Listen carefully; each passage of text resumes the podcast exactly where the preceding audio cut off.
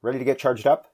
Visit the downtown Kia EV Discovery Centre, Canada's newest Kia dealer located on 8th and Burrard in beautiful Vancouver, BC, and home to the electric vehicle experts. Learn all about Kia's cutting edge EV technology and discover all the benefits of going electric. Contact Downtown Kia today at downtownkia.com to arrange a test drive, and they'll even bring the test drive to your front door. Book your test drive or shop safely online 24 7 at downtownkia.com. That's downtownkia.com.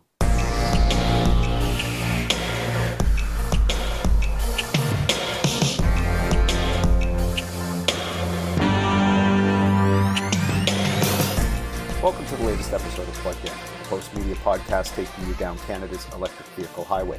I'm your host, Andrew McCredie. This episode marks the return of Plugged In after hitting the pause button in mid March due to the COVID 19 outbreak. It's great to be back, and amidst all the uncertainty and difficult news we've all been subjected to these past few months, I'm happy to report on some very good news. Plugged In producer Dar Makwana and his wife Sarah welcomed their first child into the world on May 15th. Mother, father, and wee Samson are doing very well. Congratulations to them all. To mark our return, our guest today is one you'll be familiar with from season one. Ken Bokor has been reporting on the Canadian electric vehicle scene for a number of years, primarily through his EV Revolution show on YouTube. He brings a data mining approach to his reporting, along with a keen interest in the ever evolving public policy surrounding the implication of our country's EV network.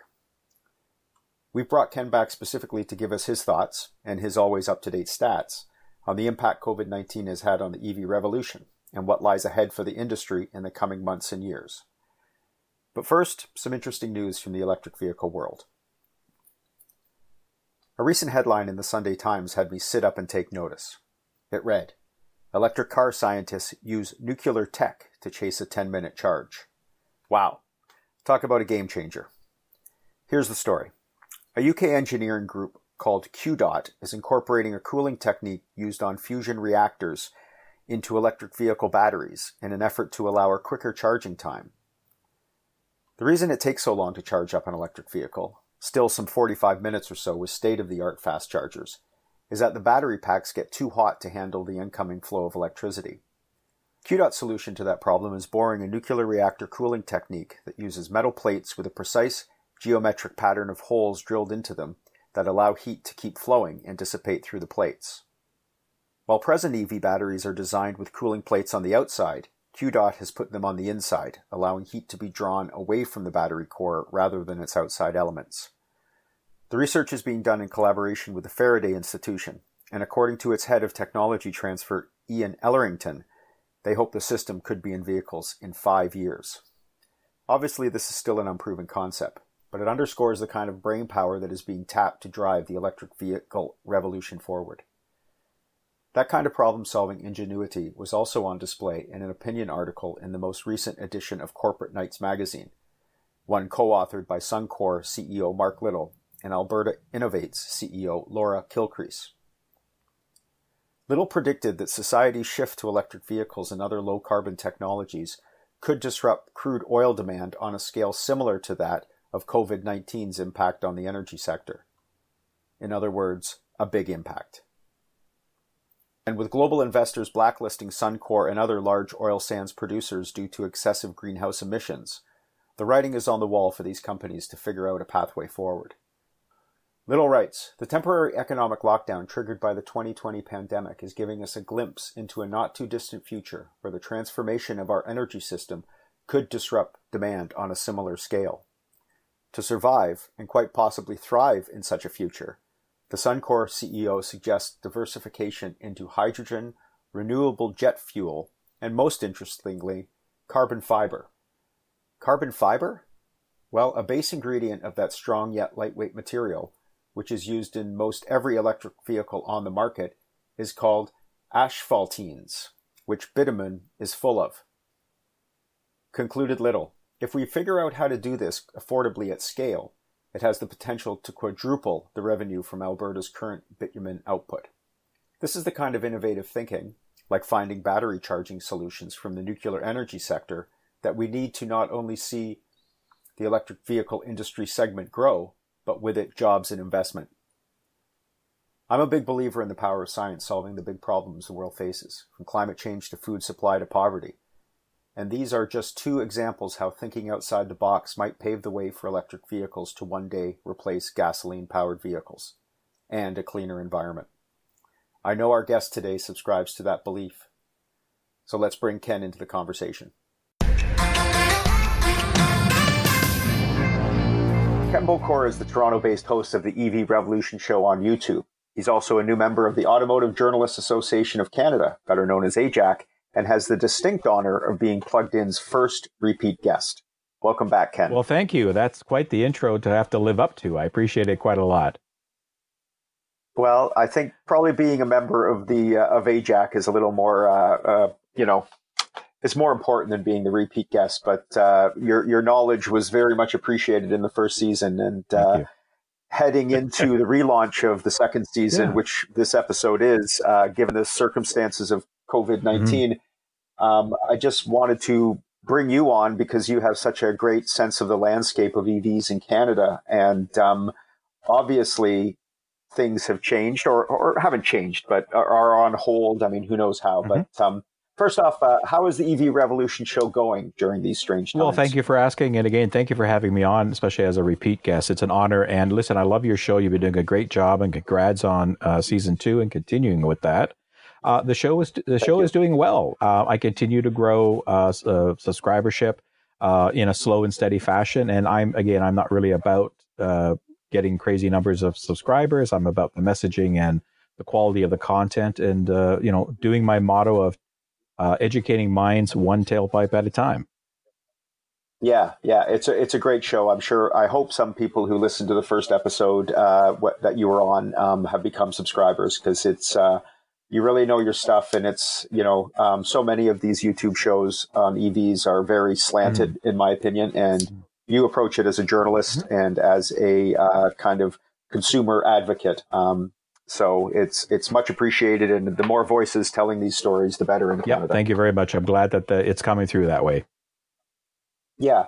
So, in terms of how the pandemic will affect the growth of EV adoption in Canada, mm-hmm. uh, like everything else in these uncertain times, I've read a whole wide range of opinion. everything from EVs are dead in the water to sales will take off when things return to normal. What What do you think? Well, I think uh, EVs are going to continue the forward momentum that they have, but obviously, it's going to be reflective in the in the way the entire automotive landscape is going to be impacted uh, this year and potentially into next year. We'll have to wait and see. So, relatively speaking, I think the EV market's going to remain fairly strong um, when we compare it to the the overall uh, automobile marketplace globally.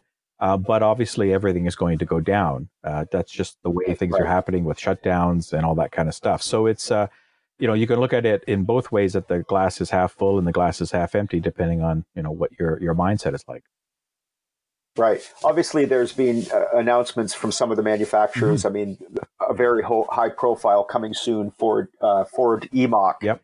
has been delayed um, essentially for for the amount of time that the factory has been shut down which i guess was three months. So it's being pushed three back three months. So i guess that's something that we can expect to see is that these coming soon EVs, which there are quite a few of actually, um, will be delayed, which is kind of a shame because I think a lot of people were, were ready this year to jump in the EV bandwagon.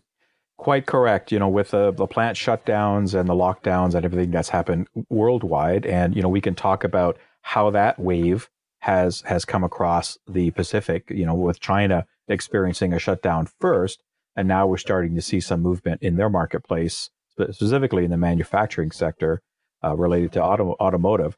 So absolutely, that's going to delay things. Uh, in fact, uh, I was just on a webinar with Ford uh, the other night, and they talked a lot about the Mach-E and and that it is at least a couple of months delay from uh, be, from coming out, but they still fully anticipate to get that vehicle into owners' hands this year, especially the the the intro um, uh, first edition that they sold out on. So they're committed to trying to do that. So that's that's positive news. Um, VW, of course, in Europe has has started. You know, they reopened the Zwickau plant uh, back in, I guess, later April or early early this month, and they started production, even though it was slow, of the ID3, which is a European bound, uh, their first uh, all electric vehicle on the new uh, ID platform from Volkswagen, based on that MEB chassis and, and powertrain. So you know they're starting to crank those out, and they're they're already uh, announcing the order books are open for them in June, and people will start getting deliveries in the summer. So there is some momentum. Yeah, and I saw just last week Polestar um, announced that the Polestar 2 pricing uh, for Canada was coming or has has been announced uh, with deliveries by the end of the summer. Um, it's a shame the vehicle. I mean, I guess it is a it, it is a, a luxury high end vehicle, so it's going to be I think 65, 70,000 to start, which is kind of a shame because I, I know a lot of people wanted to see this vehicle maybe below the incentive uh, rebate price of 45, but again, um, you know, maybe maybe the Volvo uh, Recharge might might hit that mark. You know, I'm certainly hoping it will because I think that's going to be a great vehicle, specifically for us Canadians who love our compact SUVs, right? And uh, and Volvo is a great name here in this country. It's you know it's got a long history associated with safety and reliability, and especially with our harsh winters, these things just truck right through it. So um, I, I'm really hoping that that vehicle will be more in line with uh, the incentive based pricing that hopefully will continue. You know, I know with all the money now that the government, the federal government specifically, is putting into um, programs to keep economic stimulus, uh, keep uh, people somewhat uh, employed, even if it's virtually through uh, emergency funds and things like that. We'll have to wait and see how that incentive program. Uh, if, it, if, if it gets extended, because there is a, a, a cap to the money that's there in that bucket, and I know that we've been doing quite well on on you know, we as a com- as a country been doing quite well as from tapping into that bucket and helping move EV sales with that incentive. Yeah, that was actually one of my questions uh, mm-hmm. for you was this whole federal rebate program because just as the uncertainty over you know the the short term future of EV sales, uh, there's obviously uncertainty over that, and let's face it, without the EV rebate programs federally and provincially, EV sales will suffer. Yeah, and you know, and the reality is they most likely will because of the economy. But if that incentive goes away from a federal perspective, well, there are markets that are just beginning to open across Canada. You know, in in the northern Canada, in other provinces that don't have any provincial uh, incentives, which is pretty well everybody except BC and Quebec, as you know. So, um, you know, they're just starting to see some upswing there. And if we look at, you know, how how um, EVs fared in 2019, even with some um, incentives here in Canada, you know, going away for a bit and then the federal kicking in. Um, we still had a good year. I mean, globally, you know, the, the thing to look at is global uh, automobile sales from 2019 were actually down, I believe, about 5% to about somewhere in the neighborhood of 67 million units globally. And plugins were about 2.2 million of that, uh, about 3% of the market share. So we actually saw an increase in plug-in market share from about 2.5 to 3% uh, for 2019. So even though the entire market, automobile market, was going down, the the uh, percentage of that market that's plug-in actually rose about half a percent. Um, so you know we saw some some movement there. Uh, of course, the number one OEM in in that marketplace is VW Group with over 10 million units. And the number one plug-in OEM, I'm sure you could name who that is. Starts with a T and ends with an Esla. you know, 300, yeah. 300 almost 370,000 units, uh, you know, which doesn't sound like a lot, but in the EV world, that's a lot with, of course, the Model 3 leading the charge at, at, at about 300,000 units. And if we, if we look at the first quarter of this year, the momentum has slipped a bit, but it's still not too far off the pace. Uh, I'm not sure if you've seen some of the numbers that have come out, both from global and Canada, uh, but I happen to have them here in front of me, so I'll uh, I'll bring them to reference. I came prepared for this. Um, the first quarter, which is uh, January to March of this year, global plug-in sales were about 460,000 units uh, around the world, with of course the Tesla Model 3 still leading the charge at about uh, 71,000 and change units. The interesting stat about that um, about that chart, from when you look at the the top models and manufacturers from that perspective is that the Chinese manufacturers, which usually had about six or seven out of the top 10 uh, global plug-in sales were Chinese manufacturers. In, in the first quarter of this year, globally, they were, there was only one, and it was at the 10th, the, the 10th position. And what that signifies to me is, again, uh, is that the Chinese market got hit with the corona shutdowns sooner than we did. They were closing in, you know, January, February, March, and starting to reopen in April, whereas we really started to shut down in March, April, May, and, and continuing. So that impacted their manufacturing and sale selling capabilities, and it shows on this list from an EV or from a global plug-in. Um, so you have others like Renault with the Zoe and the Nissan Leaf, you know, in number two and three positions. The you know that Mitsubishi Outlander, the world's number one selling plug-in hybrid, still you know hanging in there in fourth spot. So it's still doing vehicle. well. Yeah, huge yeah, in, huge in Canada. Yeah, very much so.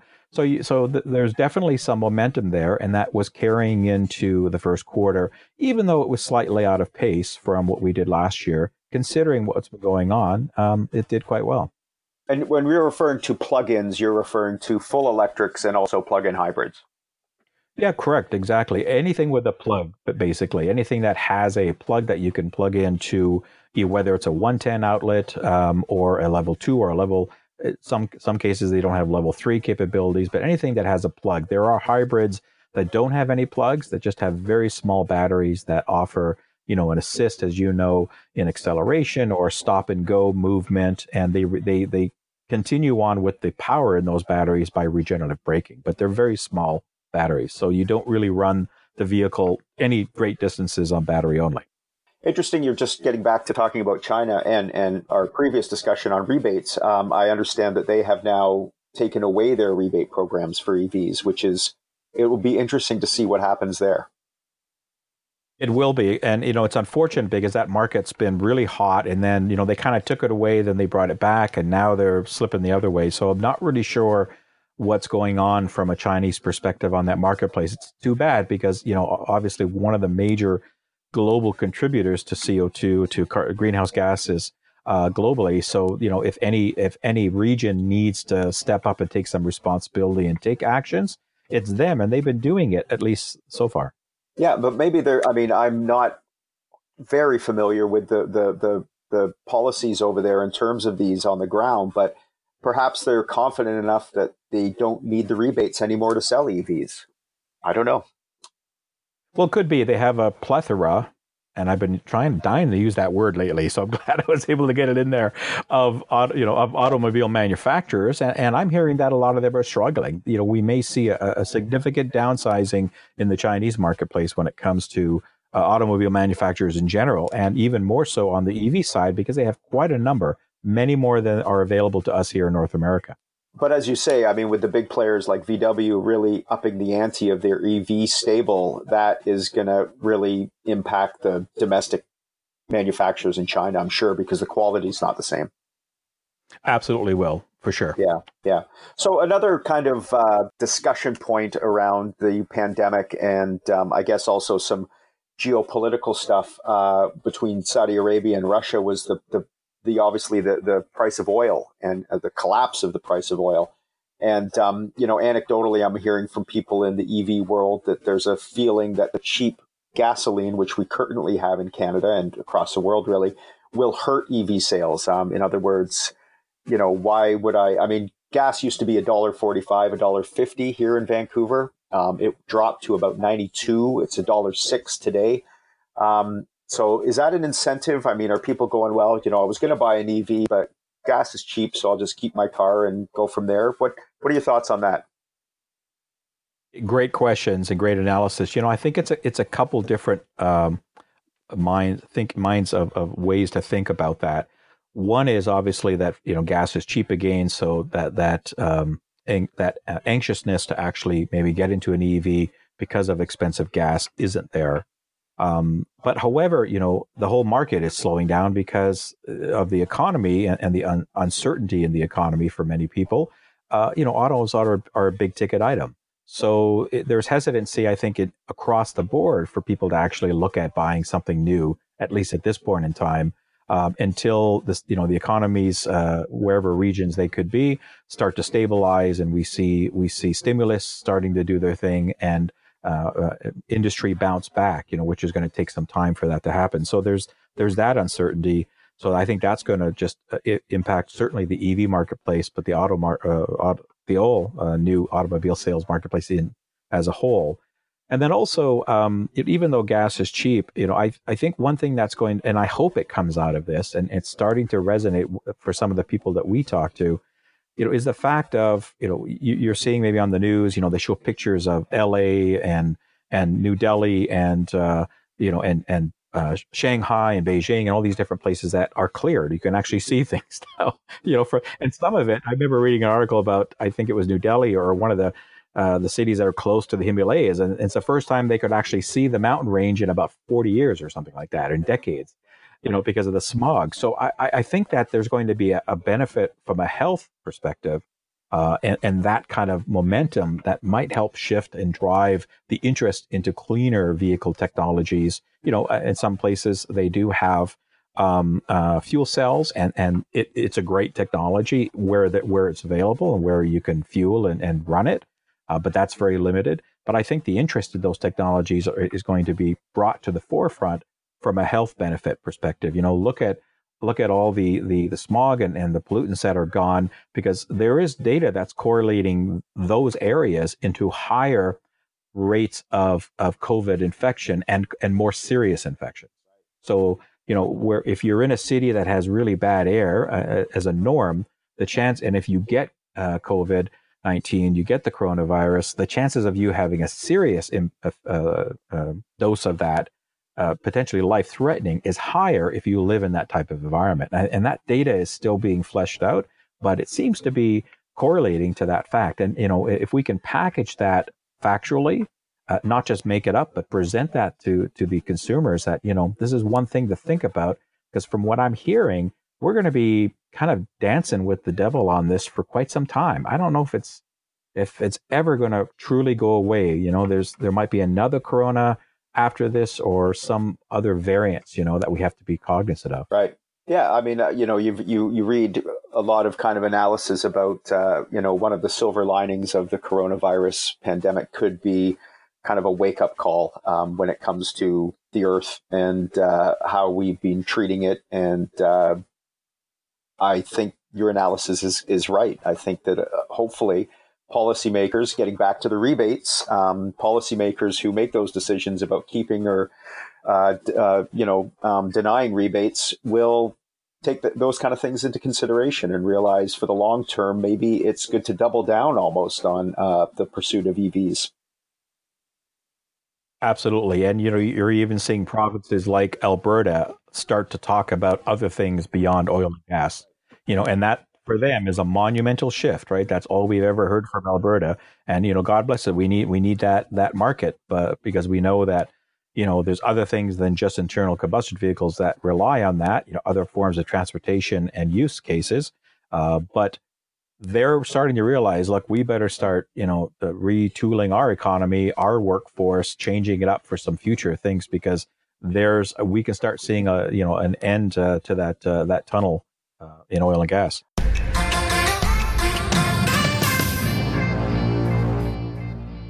Is it time for a new car? Or is your vehicle in need of maintenance or servicing?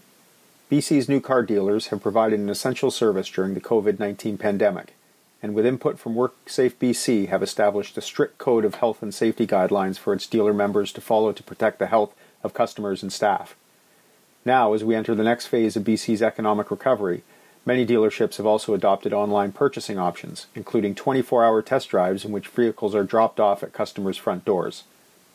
For more information, visit newcardealers.ca.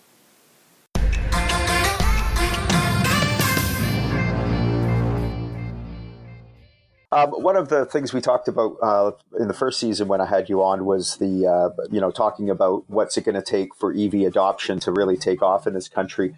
One of the things you pointed out uh, was that it's difficult for people to get their hands on some EVs. The the the the uh, there, there, there's waiting lists for some of these vehicles. I'm wondering if now that we've kind of had a pause, that we won't have that now. I mean, have you heard any? Have seen any numbers about that? I mean, in Canada, are there are there EVs now sitting on car lots waiting to be bought? I would say in most cases, yes, there are. And if there aren't, I don't think it's that hard for a dealer or for a manufacturer to bring something in that, that a consumer could try um, you know, they're going to be very hungry to sell anything that they can moving forward. I'm not sure about BC because I believe you guys are a bit ahead of us here in Ontario, but I think you've already opened car dealerships and there's been some normalcy that's come from that. Yes, that actually, some didn't. Some didn't even close. So, I mean, I don't think there. Oh, I mean, they okay. were mostly open, I think, for service. Um, I had our snow tires taken off and did some service on our car, you know, in the middle of early April. Uh, but the the car lot itself was just dead. I mean, there was nobody in there kicking tires, talking to salesmen. So, um, but you're right. I think that there there there will be a renewed backlog of these vehicles, and uh, hopefully, those something that maybe you know prevented people from buying an EV because they have to wait six months if they can get that vehicle now. Uh, it might it might spur not only car sales but also the the adoption rate here.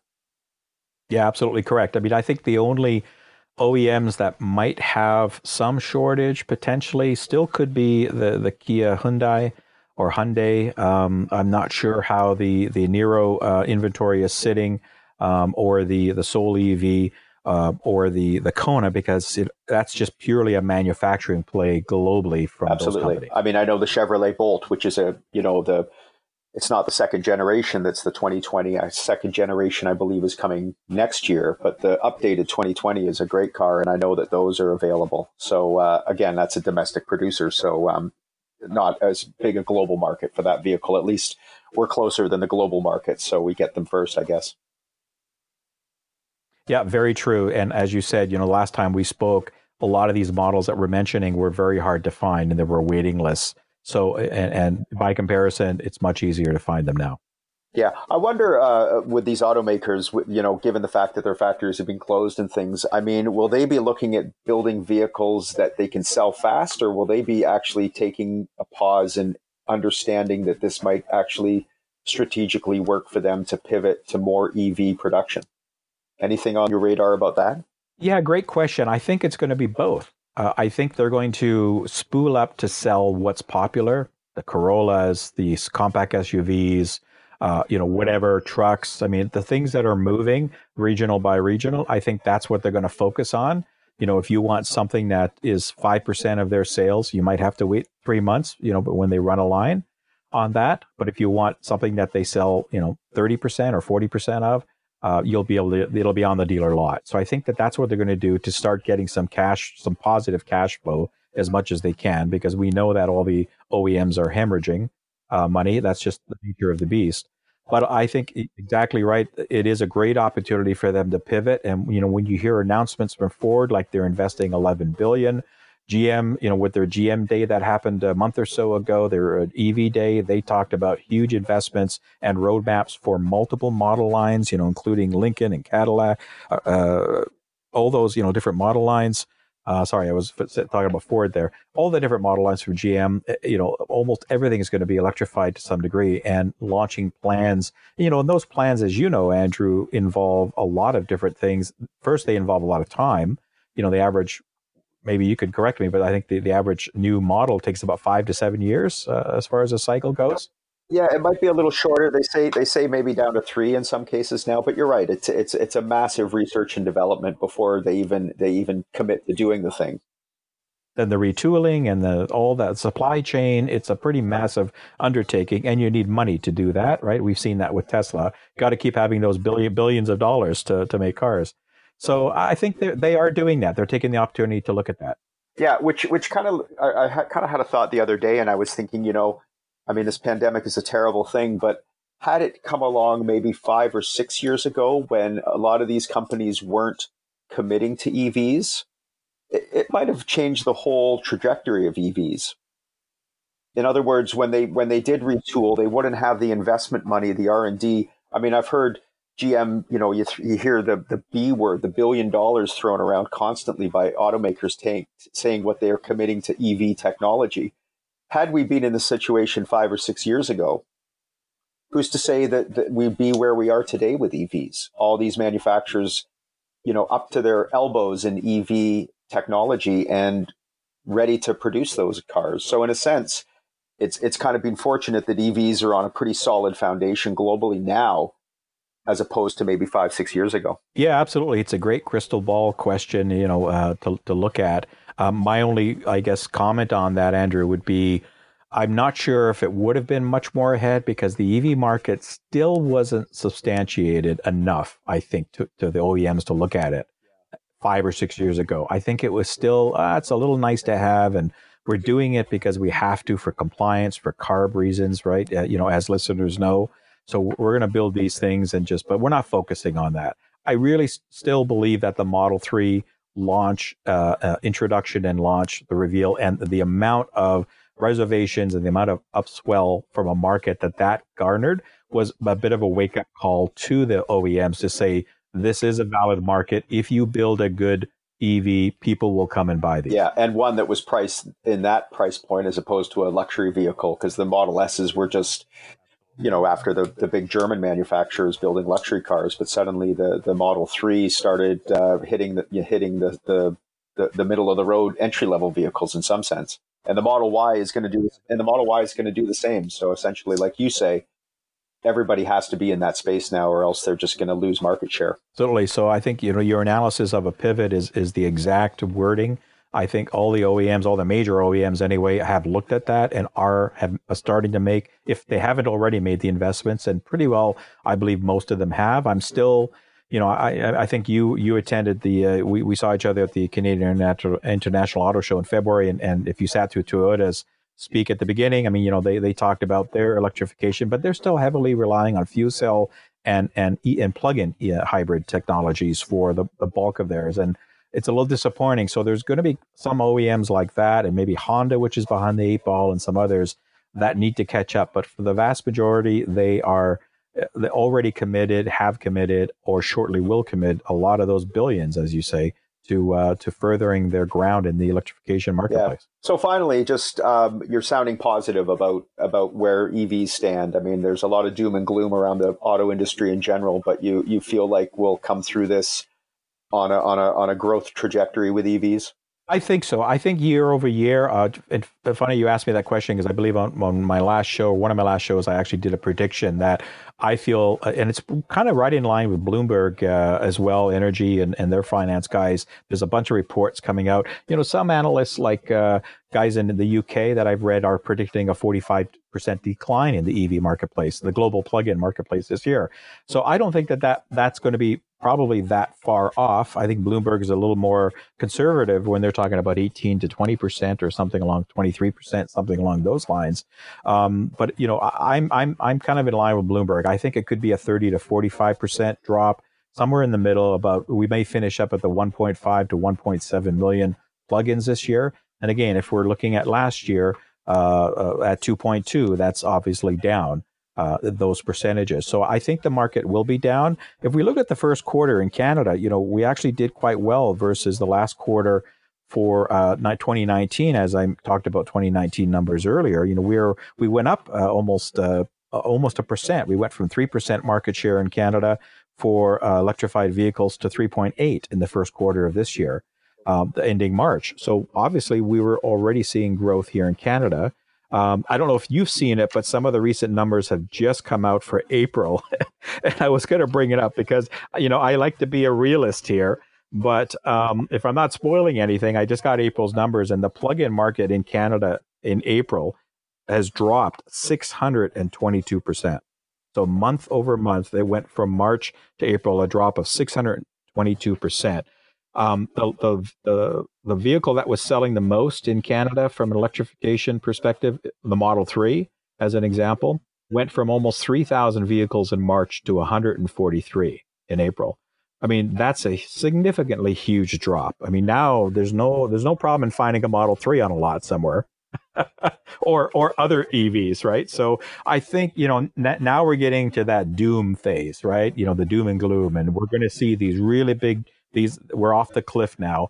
But I, I, you know, the question you asked is, do I see a, a, an upswing? I certainly do. I think it's going to be in the latter part of Q3 uh, and and into Q4 before we see that upswing. And the and it's got to it's got to come with consumer confidence in the economies in general and and their ability to be able to get back into buying bigger ticket items. Well, uh, that's all the time we have today, Ken. Um, again, it's uh, Ken Bokor, Wow, that flew by. I know, always does. uh, Ken Bokor, host of the EV Revolution show on YouTube. Check it out. Uh, as I say, it's uh, time well spent if you're interested in uh, EVs and uh, especially if you want to buy one. He's got great consumer knowledge on that channel. Again, Ken, thanks so much. And uh, hey, season three is just around the corner, and I'd love to have you back. And I'd love to be a, a, a three. What is it? A three peat, I guess. Three-peat, yeah, something like right. that. I'd love to be a three peat. You know, you know how to find me. Thank you. Okay. Thank you very much for having me, and the best of luck and continued success with that. Thanks, Ken.